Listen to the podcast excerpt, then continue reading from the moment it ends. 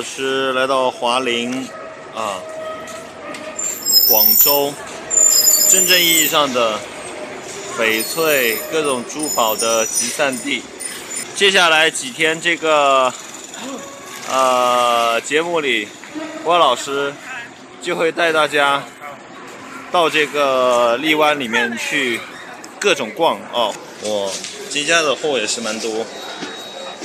各种小珠子、大珠子，这种就是属于波罗的海产的蜜蜡，颜色呢，更多的都是这种类型的质感。哦，超大的珠子，超有质感。我们让那个我们的美女店那个老板哈，呃，拿了两串圆珠，还有一串扁珠出来。 我让老师拍给大家看一下。首先，我们在看东西的真假和好坏的时候，光泽是很重要的，光泽。然后其次，比如像你必须要看蜜蜡，看要看它内部的纹路是否自然，是否清晰，有没有那种，就是说那种自然的液体流动的时候所产生那种流动感，而不是人为的搅动的感觉。你看这两串珠子，里面的纹路都非常自然，很漂亮。 然后颗粒也很大，这个是比较有意思的一串，我挑出来给大家看一下。它是用天然的扁、比较扁的这种蜜蜡，两边保留原皮，然后给它磨出没有磨出这种圆形的小扣子。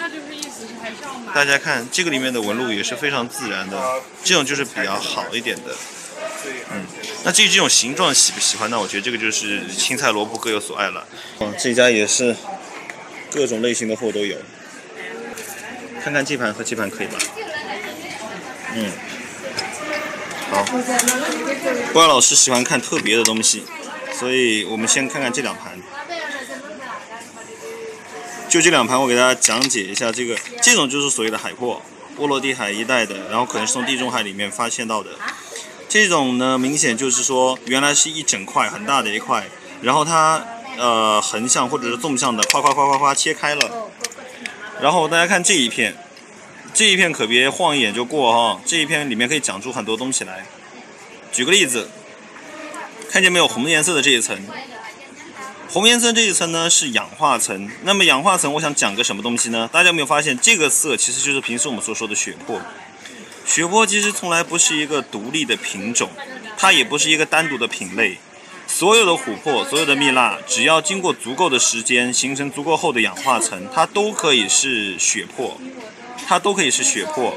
那么，在血珀在做的时候呢，就是把外面的这层氧化层做的稍微薄一点，薄一点之后呢，然后整体颜色就出现出血红色。